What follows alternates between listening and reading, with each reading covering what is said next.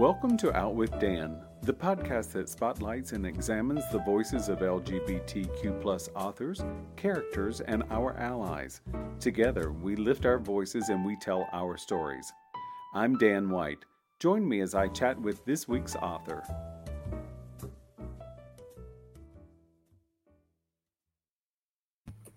Hello, and welcome back to a special Saints and Sinners edition of Out with Dan. Today, I'm honored to be talking with Jubi Arriola Headley. Welcome, Juby. Hello, and thank you. How are you doing today? I'm great. I'm great. I'm ready for Saints and Sinners. It won't be long now. I think we have about a month before we arrive in New Orleans. I better start packing. I need to wear all my best clothes, all my best clothes. That's right. You have to show up if you're going to New Orleans because if you don't, you know, you'll be showed up. So right, exactly, exactly. So, is there something specific you're excited about for Saints and Sinners, or any good things you've heard about it?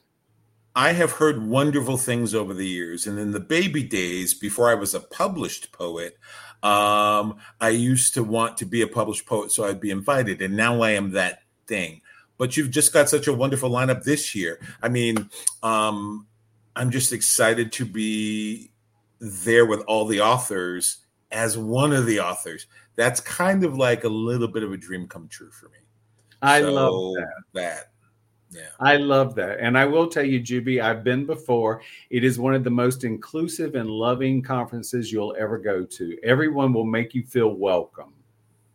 That's what I'm hoping. That sounds wonderful. That sounds wonderful. Well, and as a guest of honor, we'll be looking forward to meeting you in person for sure. Thank you. Thank you. Thank so, you. So I I know this. Uh, you've been to New Orleans before, but are there restaurants or bars or cemeteries, or do you have anything on your agenda for what you'll do besides saints and sinners? There are a couple of things. Two things specifically. First of all, I love to walk. I walk miles a day. Like I walked four miles this morning because that's what I do. Wow. So, and I love parks. So I want to see all the public gardens because New Orleans is renowned for the beauty of your gardens. I just want to find some gardens and find secluded places to sit and, and be and commune. That's one thing. But the other thing is, you know, I want to see where all the gay bars are. Um, so, you know, go out and meet the peoples. Uh, so I'll be doing that. So I have a daytime agenda and a nighttime agenda, shall we I say? I totally love it. And as we right. were talking about before we started recording, New Orleans is a place you can get into some trouble if you're looking for trouble. You can bring it or you can just uh, enjoy it. It's a lot right. of fun. And I do Good. I I do um, highly recommend the Saint um, the Louis Armstrong Park up on Rampart. I love okay. the gardens there, and it is so peaceful and beautiful. Perfect. That sounds beautiful. I can't wait. Good. So what what is your current work that you have out now? And tell us a little oh. bit about it. I have just published my second collection of poetry here. Um, it is called Bound. Bound. And it is, I think, different from my first collection in that I was very serious in my first collection. And I was kind of playful, but this collection is a lot about sort of creating a queer utopia, trying to write ourselves into the world that we would like to see. So I'm very playful and experimental, I think, in this one in ways I wasn't in the first one. So I'm excited to share it with the world. It literally had a publication date of February 6th. So it's very, very new. It will be barely two months old when I get to Saints and Sinners. So my first book dropped in the pandemic, so I never got to share it this way with people. So this is kind of my inauguration in a way, Saints and Sinners, being able to share it with the world in person and do readings in front of folks. I'm so excited. I, I really can't wait, and I hope I hope folks like it. We'll see. We'll see how they respond. I love that. Will you speak a little bit because I did read in your bio and on the back of the book uh, one of the things is you're looking for creating a future that we want to live in. Can you tell me how important that was and how that influenced this particular work? Absolutely. Uh, this, a lot of the work, a lot of the actual poems in in this collection, I wrote coming out of the pandemic. Actually, during the pandemic, I was frozen. between the reality of COVID and George Floyd and the social upheaval that was happening, I felt a little paralyzed, to be quite honest. And I wasn't really able to write. And I was sort of in, an, uh, and I, you know, this might sound melodramatic, but I feel like I was having kind of an existential crisis. And about three days before the November 2020 election, I woke up and I thought, you know, you have to find a way to thrive no matter what's happening in this here and now.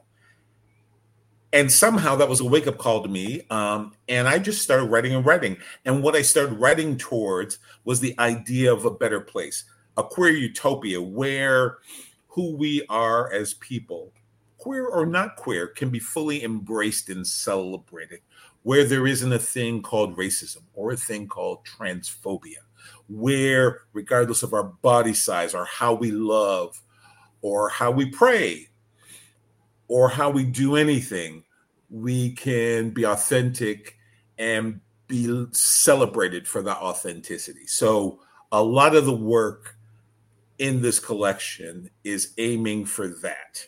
Uh, and it was it was really it flowed once it started flowing it wouldn't stop it was really just a necessary exercise in reaching for what we deserve if that makes any sense I absolutely love it. It does make sense. And I do agree with you. It's we live in a society that we still have a long, long ways to go before we get right. full equity for everyone, whether it's a person of color, your sexual orientation, whether it's a man or a woman or trans or whatever. We've so far to go. And I love this. And I love the fact that this came to you because it's it's important. I think I would assume, big assumption here, that you experience growth from it as well as the catharsis of getting it out.